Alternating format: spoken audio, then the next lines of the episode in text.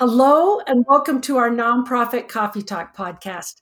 Today, we are privileged to have Darian Rodriguez-Hayman as our guest, digging into the topic of how to create a fundraising board. We are excited to have Darian with us today. He brings a wealth of knowledge and experience to this topic as an accomplished facilitator, fundraiser, social entrepreneur, and author. So just a little background on Darian. His life's work of helping people help began during his five-year tenure as executive director of Craigslist Foundation, after which he was appointed as a commissioner for the environment in San Francisco. Darian is also the author and editor of two best-selling books, Nonprofit Fundraising one oh one and Nonprofit Management one oh one. In addition to his active consulting, facilitation, and public speaking work, Darian currently serves as a part-time executive director of the Numi Foundation and co-founder of the Gender Smart Investing Summit. Thank you so much for joining us today. My pleasure. Thanks so much for having me. Great. Yes. And we've had Darian as an instructor on a few of our Foundant educational webinars over the past few years. And I've seen firsthand how our audience of nonprofit leaders have appreciated his insights on fundraising and working with boards. Can you start us off by describing how you first became aware of all the struggles nonprofits have around fundraising and, and working with their boards? Yeah, I mean, you know, the, the real quick version of my life story is that, um, you know, I dropped out of uh, engineering when I was in college to become a teacher. It's kind of resigned myself to what I thought was going to be a lifetime of poverty. And then one thing led to another. And I wound up starting what turned out to be one of the first digital advertising agencies with some of my college buddies. That business, you know, in short, was really successful. It exploded. We took it global, grew it to, you know, hundreds of people, and eventually sold it uh, when I was twenty-four years old. And, you know, but it was more than a business. It was a family to me. And so when the economy collapsed in two thousand, two thousand one, I really quickly lost my passion for, you know, what I had been doing. And I went on sabbatical. And while I was traveling the world for six months and really reflecting on my purpose and the work I was here to do, I decided to devote my career to philanthropy and social impact. And so that's what really led me Uh, you know, through a series of twists and turns to becoming the executive director at Craigslist Foundation, which I basically restarted from nothing out of my bedroom. They hadn't had a board meeting in two years. And in the process of starting that organization, I did a lot of deep listening, and I didn't want to just barge into a sector I had, didn't really have experience in, thinking that I knew what I was doing. And so I, I really took some time to speak with a lot of different leaders, some of the different players in the capacity building space that were working supporting nonprofits, to figure out where the gaps were. And, you know, initially the biggest thing that I heard was there's so many different amazing organizations, including the, you know, this one and this podcast series and the webinars you all host, but there's so many great groups out there supporting nonprofits.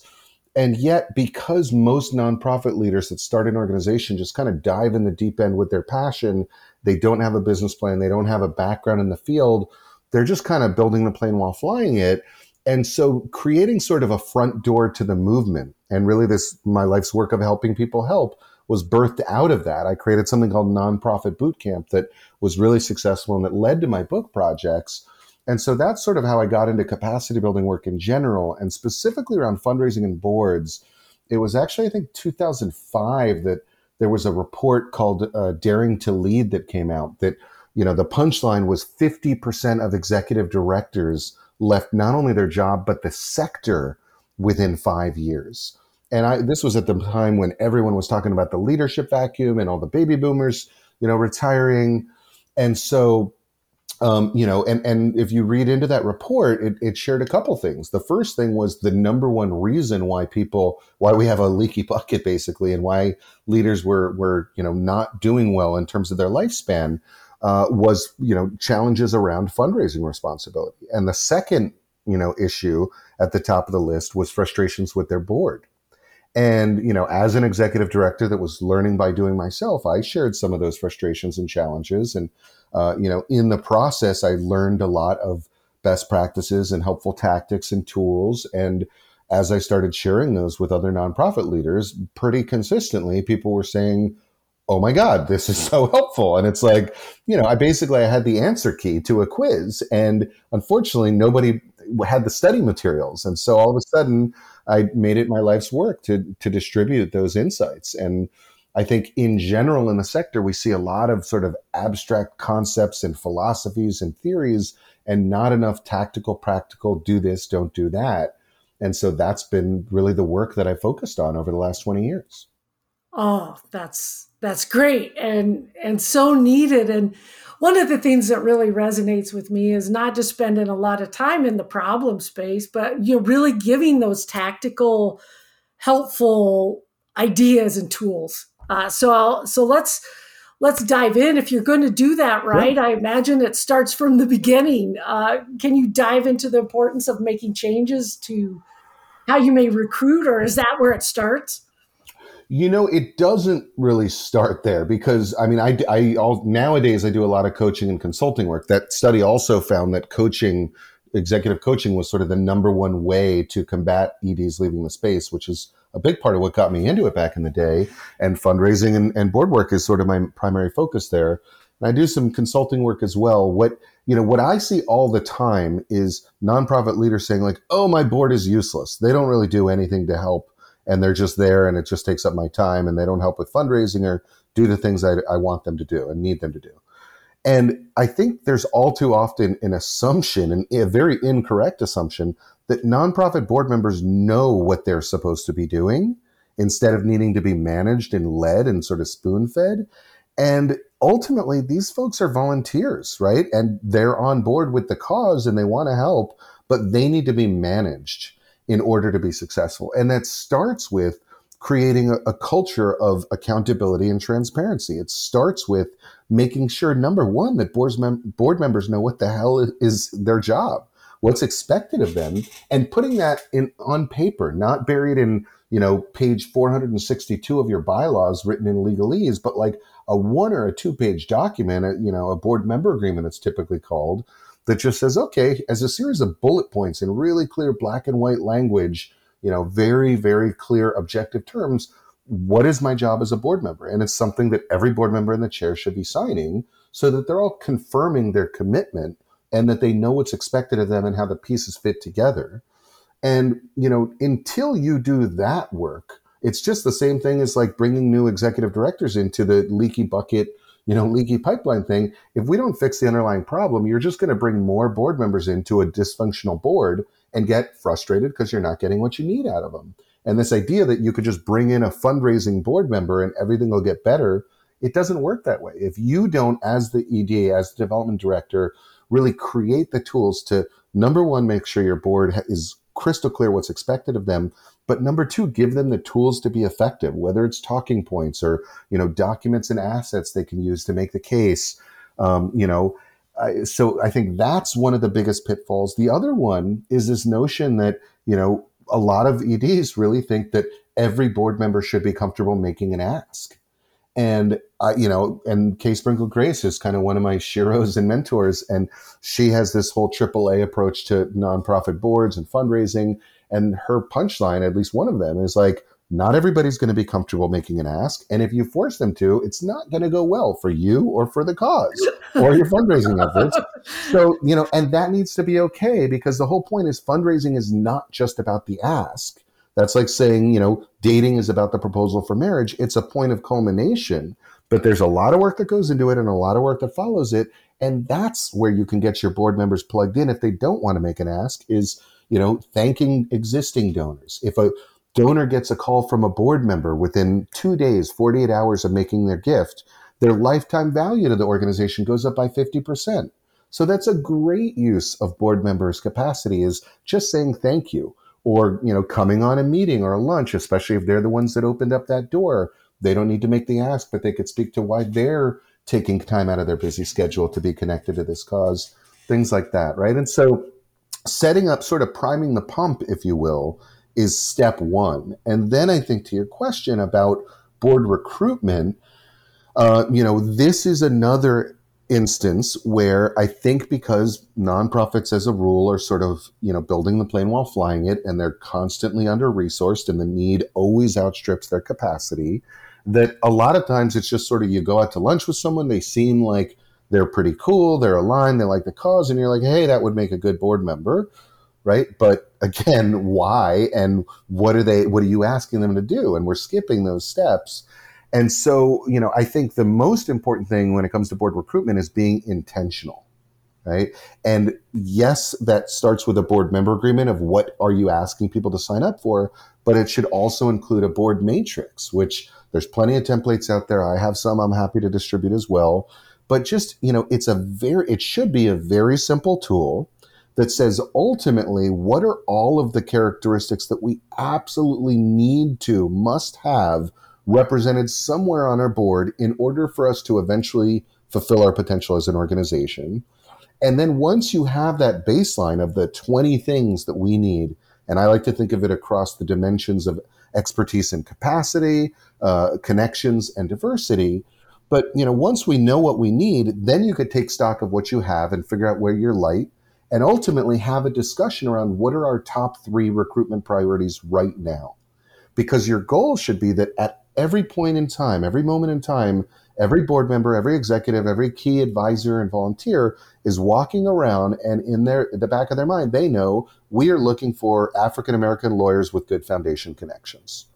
And you're probably not going to find one person that checks all those boxes, but maybe someone will check some of the second tier boxes that were discussed or what have you. And so, you know, next time you go out to lunch with the mayor, instead of saying, do you know anybody that we should invite to the board?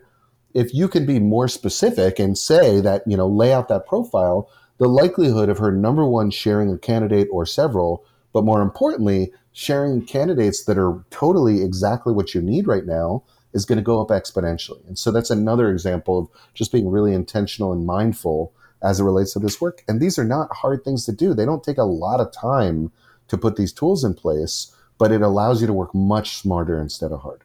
Yeah, yeah. What you're saying isn't rocket science, but it's just getting down what you know is already in your head of what you need or what you may have worked out into your strategy of of what you would like, and, and making sure that everybody knows that. And as you said, be intentional. That's great. Yeah, and, and it may well be the case that some of those things lead to more work, right? So if, for example, adding more diversity to your board is a key priority, you know, that's not something that just happens naturally. You might need to make inroads and outreach to other leaders of color in the community that have those connections, or post that board position to the board of a historically black college uh, alumni list or whatever it might be. So there might be work that flows out of that.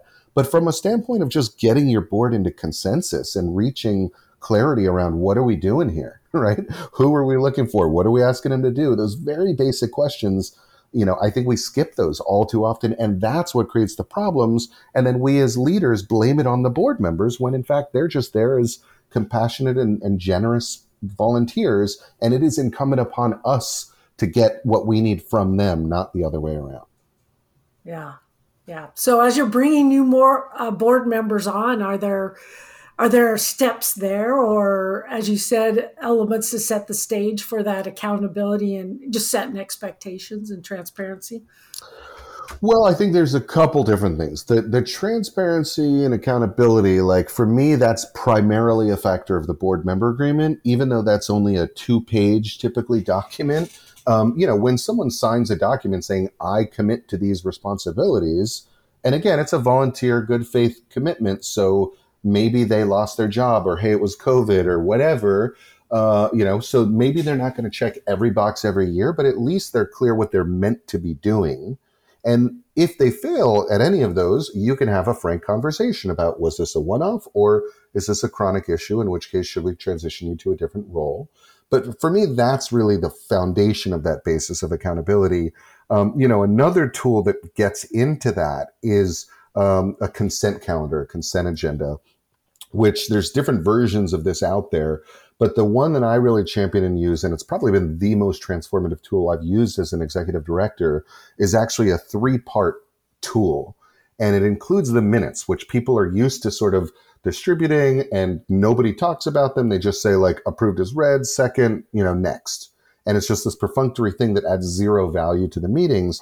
But ultimately, the the problem that the, the consent calendar is, you know, designed to address the way I use it is that, unfortunately, most nonprofit board meetings are kind of a waste of time, and for a very consistent reason. just like most nonprofit conferences are a waste of time because they get great leaders together and talk at you for three days and then send you home. Um, you know, instead of getting people into conversations, same thing is actually true at board meetings where you get this amazing high-powered group together. You wind up just talking at them for the two or three hours so that they can be up to speed and effective ambassadors of the cause. They ask a couple clarifying questions and then they go home. And that is a total waste of time. It is a horrible waste of time for those leaders because all they're doing is just getting a little, you know, update. Um, And you're not moving the work of the organization forward. And ultimately, if you want your board to get more engaged in fundraising, whether it's contributing or raising money, getting them more connected to the work so they have a sense of ownership over your impact is the goal, right? And the way to do that is to make better use of your board meetings. And so, yes, of course, you need your board up to speed on all aspects of your operation. But literally, if you do it right using this tool, it should take no more than ten minutes at the beginning of the meeting. And the way that you do that is, like I said, it's a three-part sandwich. So the first thing you see is an organizational dashboard, just a one-page heads-up display, just like you see in the car. What are those key performance indicators, the metrics? And usually there's only about ten or twelve that cover not only the operational and financial side of things, how are we doing relative to our income and expense targets and everything else, but also some of the programmatic indicators, right? We're a homeless shelter. How many beds do we have filled towards our goal, et cetera? And looking at these not only as a factor of your annual targets, because if you're at seventeen percent of goal, is that good or bad, right? But looking at them compared to year-to-date targets, compared to where we're supposed to be at this point in time, we're thirty percent over budget on income. Hooray. We're forty percent over on expenses. Oh no, what's going on there? Oh, we raised more money, so we're spending more. No problem. But the point is you have these sort of benchmarks and then you report against them, which someone can literally look at in about three seconds. If all the colored indicators are green, it's like, okay, steady as she goes. The E D's doing a good job. Like, let's move into the meeting, right? So that's the dashboard, the meat of the sandwich, which really is what gets rid of all of those PowerPoints and all the wasted hours in meetings are the executive summaries. And the, the key point here is if you have any agenda items on, on your board meeting that have the word report or update in them, they are probably a waste of time. And instead of preparing a PowerPoint, talking at the board for an hour, and then taking questions, condense that update down into no more than two paragraphs. So it is literally the Cliff Notes version of like, what do I as a board member need to know about our finances, our programs, our facilities, our H R, board expansion, whatever. The, the F Y Is, the updates that they do need to know about, but like they don't need all the details, right? And anything that was blinking red in the dashboard, by the way, you do need to spell out. But, you know, you do that at two paragraphs a pop, so it's going to save the staff a lot of time. It's going to almost treat the board like heads of state where you get a dossier before you head into a big meeting, and they get all the information they need to know. Um, and then finally come the minutes, which I like to condense down so they're no more than two or three pages. We don't need all the he said, she said. It's just the really key takeaways and, up, and discussion points. And more importantly, you're going to use formatting to highlight two things to make them jump off the page. One is any votes that were taken or commitments, you know, votes taken or agreements made by the board. The other is any commitments that were made, any action items where someone said, I will make an introduction to a plumber by next Wednesday, or All, everyone on the board agreed to call three donors and invite them to the gala, whatever. Those things are all like jumping off the page. And so the idea is you distribute this in advance, but you spend the first five minutes of your board meeting in silence as people read or hopefully reread this three-part packet.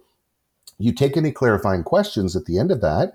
And if anything takes more than thirty, sixty seconds to answer, it's not a clarifying question, in which case it can go on the agenda or go to committee or whatever you want to do with it. But everything that's left gets approved as read. And, you know, and once that uh, document, that packet is approved, that's when, like, if you've ever seen The Matrix and Neo learns Kung Fu in like five seconds, that's when their board Kung Fu is fully downloaded.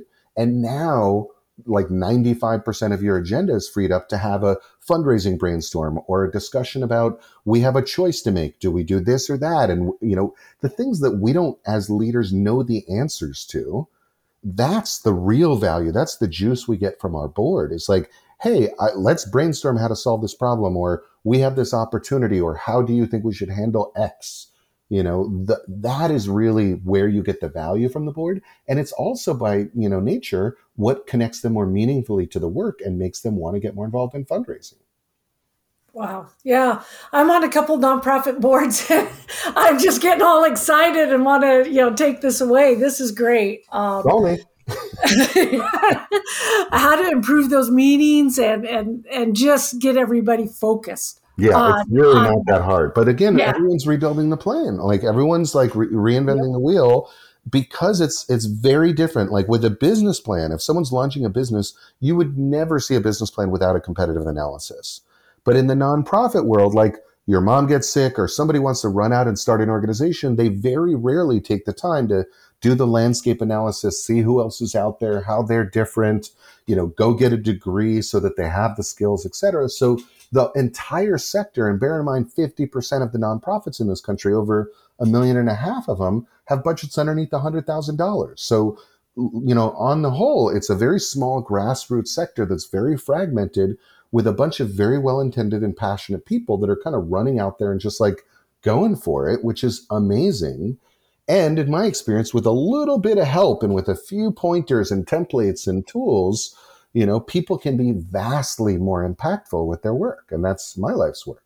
Yeah, that's great. Just that that operational, the the gears around making all that passionate, even passion and, and effort more effective. Mm-hmm. Um, so we've been talking about boards and, uh, you know, getting your board uh, aligned and, and knowing what, what their purpose is, but let's dive a little more into the fundraising element of mm-hmm. boards and, and how do you get your board to, to fundraise and help support that effort? Yeah, I mean, I think, again, the, the biggest mistake that nonprofits make is expecting everyone to make asks, and, and I would back off of that assumption. I do think it is absolutely imperative, and this should be made explicitly clear in that board member agreement, that everyone on the board should have multiple expectations of them as it relates to fundraising. So first and foremost is that everyone must contribute every year, uh, you know, and in in my experience, rather than saying, you know, that we have a give-get target, which is very common, I actually am not at all a fan of a give or, give, give or get. Number one, because it's a give or get, and just because you help to raise money or you make an introduction that turns into funding, that should not release you from your responsibility to make a personal contribution. Um, because as nonprofits grow and expand, you will increasingly get asked, especially by the institutional funders, the foundations, the companies um, that you go after, and especially when you go after bigger grants, you'll get asked, what is your board participation in fundraising? And that's a term that means what percentage of your board gives. People generally don't care what how much they give, but they want to hear that everyone on your board gives. And if you tell them anything less than one hundred percent, they'll tell you to go ask your board for the money. So it is critical from a standpoint of, you know, supporting the work. And also, if you're going to raise money, you got to be able to say, I want you to join me in supporting this work, not I want you to do something I haven't done myself. That's why peer asks are the most powerful form of fundraising ask. Um, So it starts with personal giving. You know, the, the next piece of the puzzle that should be made explicitly clear is that everyone's, you know, and, and uh, you know, rather than saying everyone has to give a thousand bucks a year, ten thousand bucks a year, I like the language of, of requiring a personal capacity gift every year, especially if you have a diverse board where you might have someone who's formerly homeless and you might have a, you know, head, a, a named partner in a big law firm. And if you want to try to come up with the lowest common denominator and say fifty bucks, that partner in the law firm gets off pretty easy. And if it's one hundred thousand, that homeless person's not going to join the board. So just, you know, simply saying everyone gives a personal capacity gift as defined as the largest gift you can comfortably make. You decide what that means for you every year. Uh, and it's one of your top three philanthropic investments for the year. You want to give more money to ten other groups, you should probably join their board. Not ours, right?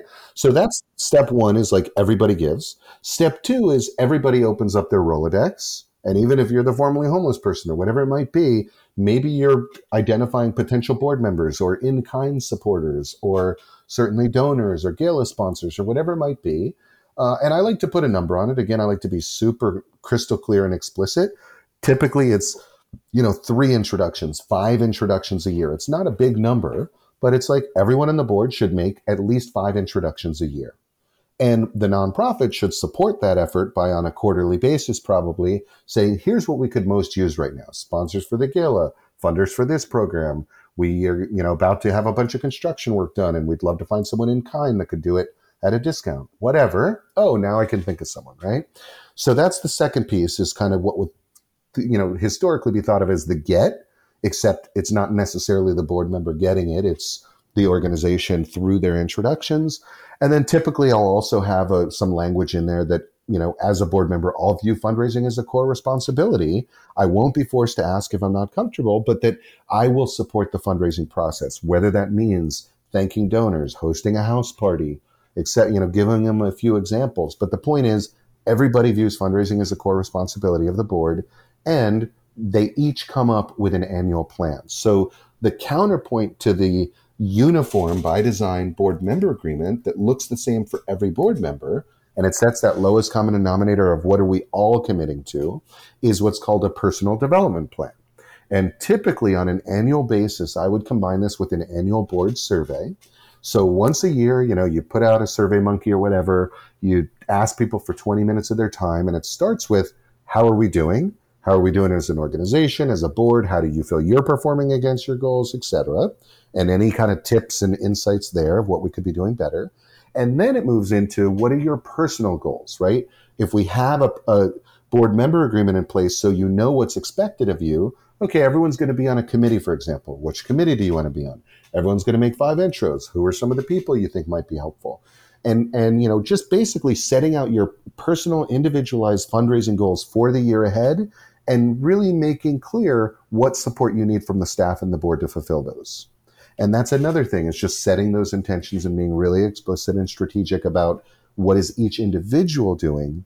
And then the final piece of the puzzle that I would say is the key to success is making sure that you properly equip your board members. Because what you do not want is, number one, them either like winging it or using language that is not appropriate. Um, you know, I've worked with some really well-intentioned board members Uh, who are more religious than the organization they represent. And they're kind of, you know, sometimes they bring more of that language into some of their materials. And it's like, okay, we uh, appreciate and respect your personal preferences, but we are fundamentally not a religious organization. And so that's not necessarily appropriate.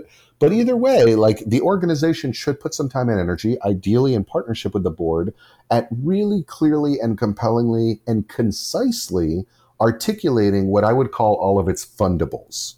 And by fundables, I mean each of your existing programs, uh, your organization as a whole, and then any other like big ideas that you're not doing now, but that if someone wrote a big enough check, you'd love to do, and they're totally on mission. And maybe that's going to be a total of, call it, six or seven things. For each of those six or seven things, you should have a forty-five second elevator pitch that is really, really super clear. And aside from the what, which nonprofits are really good about saying, like, oh, what do you do? Oh, well, I work at a homeless shelter, and we feed the homeless and provide vocational training and healthcare. But all too often, I do a lot of elevator pitch and positioning work with nonprofits, especially as it relates to fundraising. We almost always skip the why.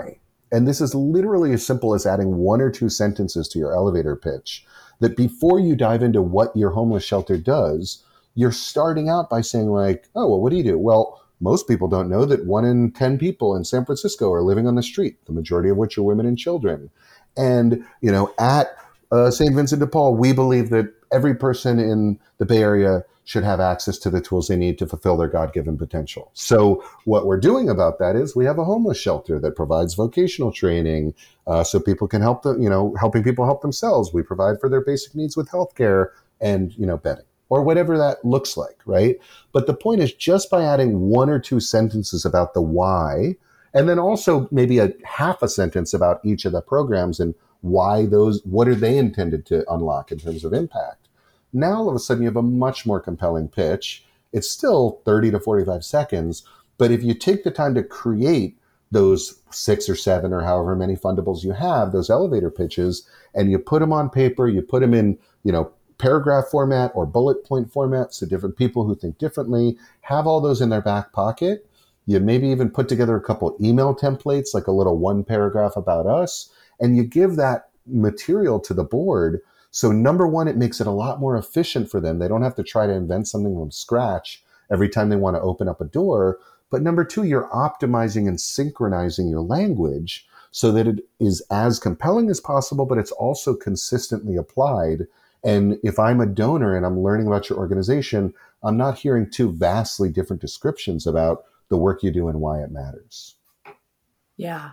Yeah. Having all that pre-made, and it really does arm people of different skill sets and capabilities, but gets people on the, the message. And just even as you were giving the examples, it's it's a huge difference of just what, but if you preface it with the why, you know, the, the hair on the back of my neck is going up and I'm into it. I'm I'm like, oh, this sounds great, you know, and and and more into the story of, yeah, how can we solve this problem? That's great.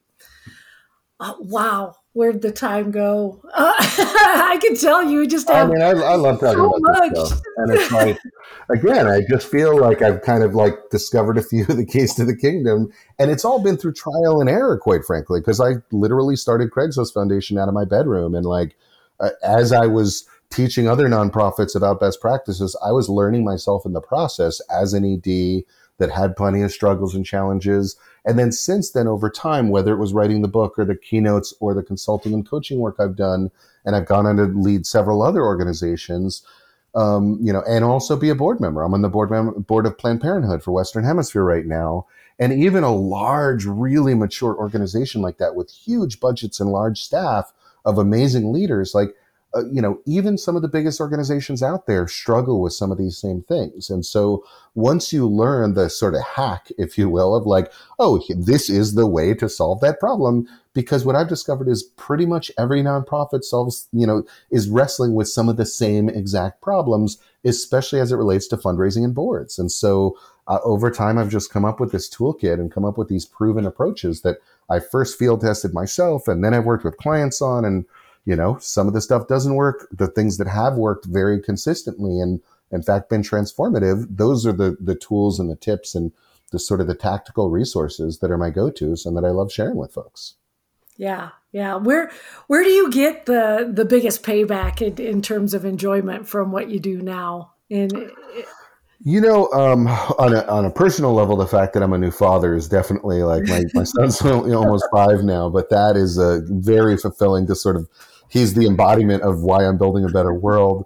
Um, but, you know, this work preceded him for sure. And I think um, just getting to see the nonprofit leaders who are facing some of the struggles that I've been in the trenches facing myself, and then just kind of giving them a little escape hatch um, so that they can they can short circuit some of those challenges. And instead of struggling for a few years, they struggle for a few weeks and then jump to the head of the class.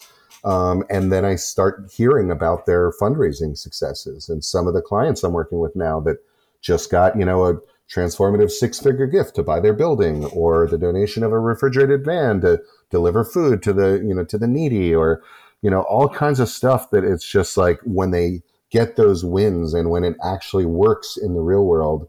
Um, because the thing we're not light on in this sector is passion, right? Everyone here yeah. is really well-intended, you know, and, and the, biggest challenge, I think, is like kind of the raccoon effect, that because there are so many problems in the world that if we run after every single one of them, like a raccoon chasing every shiny object, we don't get anything done. And so the ability to focus and try to think about, you know, what we can actually do and how to prioritize and what are the things that are going to move our work forward with the best R O I, with the least amount of time and energy and money in, but the greatest impact and value out. Those are the things that, you know, I find nonprofit leaders need more than anything. And the reality is, because we're all solving the same puzzle, if you look to the veterans, if you look to the people who are comfortable sharing their lessons learned and breaking it down in really clear, do this, don't do that frameworks, which are actually kind of hard to come by, unfortunately. Like usually you get the big abstract concepts like I was talking about before, but the really directive, concrete, uh, practical and tactical tips, that's the stuff that I find missing and that has become the source of my life's work as I strive to, you know, focus on this helping people help mantra of mine. I love that. I love that. And I know here at Foundant, we we have a, a similar mantra, and, and through our expertise of, of software, you know, helping people in that their desire and their passions and, and the good work go forward and in terms of removing these barriers. Yeah, I think of it as like, what are what are the ball bearings to social change, right? Like, how do we reduce friction, create efficiencies? Because yeah. like everybody's working hard. That's not that's not the question. How do we right? work smarter? Yeah. How do we like yeah. move the ball forward and really like affect these issues? Because there's so many different leaders that are pushing this big boulder up the hill. And how do you, you know, turn the hill onto a downslope so we can actually yeah. get some headway, turn it into dominoes? Yeah, yeah, that's great. Well, I, I really appreciate your time. I mean, I know you have so much even more to share, but I, I know a lot of that's in your in your books. I've put the links to your two books in the show notes, uh, Nonprofit Fundraising one oh one and Nonprofit Management one oh one. And I'll also include the links to the recording of the two webinars I mentioned earlier. You partnered with us to do that uh, resilient fundraising in twenty twenty-one and adjusting your strategies to today's reality. And it was just so value-packed, as well as the building fundraising boards where you speak a lot of, of the things that we talked about today. Are there any other resources we should highlight or places our listeners could go to connect and learn more about you and your services? Um, I don't have a, you know, an agency website or anything like that. Thankfully, I've been too busy to, to do something like that. Um, you know, Blue Avocado, I was the editor-in-chief there for a while. That's a really great resource for nonprofits, really concrete and directive. Uh, I'm really active on LinkedIn, and I encourage people to follow me there. I'm always happy to make introductions to funders and stuff like that. But I'm also, quite frankly, happy for you to distribute my, you know, my personal mobile phone and my email. Uh, I always make time after webinars, keynotes, podcasts like this. Uh, if people want to reach out to me, I'm always happy to offer a free, you know, a pro bono coaching session just for like fifteen or twenty minutes to find out a little bit about their cause. Uh, you know, if there's one or two really pressing challenges that they're facing, to point them in the right direction and, and hopefully move their work forward. And like I said, this is what I do. So I'm uh, at the disposal of, of you and uh, of your community. Oh, thank you so much. Uh, we really appreciate all these great tips and advice you've you've shared today, as well as that offer to connect with our community. That's great. Uh, you know, improving fundraising results and optimizing how nonprofits leaders work with their boards. I, I could see the difference that'll make. So. Mm. We appreciate you taking the time out of your busy schedule to join us, and we wish you and all of our listeners the best success as we all look for ways to, as you said, help people help people. So any parting comments? Um, you know, I, I think um, the, the last thing that I would say is that we're the leaders we've been waiting for. I feel like all too often we're sort of waiting for someone else to come in and fix things, whether it's the right board member or the right donor. And We're the, you know, we're the heroes, we're the sheroes that we've been waiting for. We're the people that are here that are committing our lives and our careers to creating the just and the equitable and the thriving world that we all know is possible. And ultimately, in the last twenty years of doing this work, what I've learned is that the rope is stronger than the thread. And it is really only when we come together as a community that true transformative and systemic change becomes possible. And so, Uh, you know, I just really want to thank all your listeners, not only on behalf of myself and on behalf of, uh, you know, our host today, but I want to thank them on behalf of the millions of people they collectively serve. It's a privilege and an honor to do this work. And I hope what they've heard is helpful and it leaves them not only inspired, but inspired to action.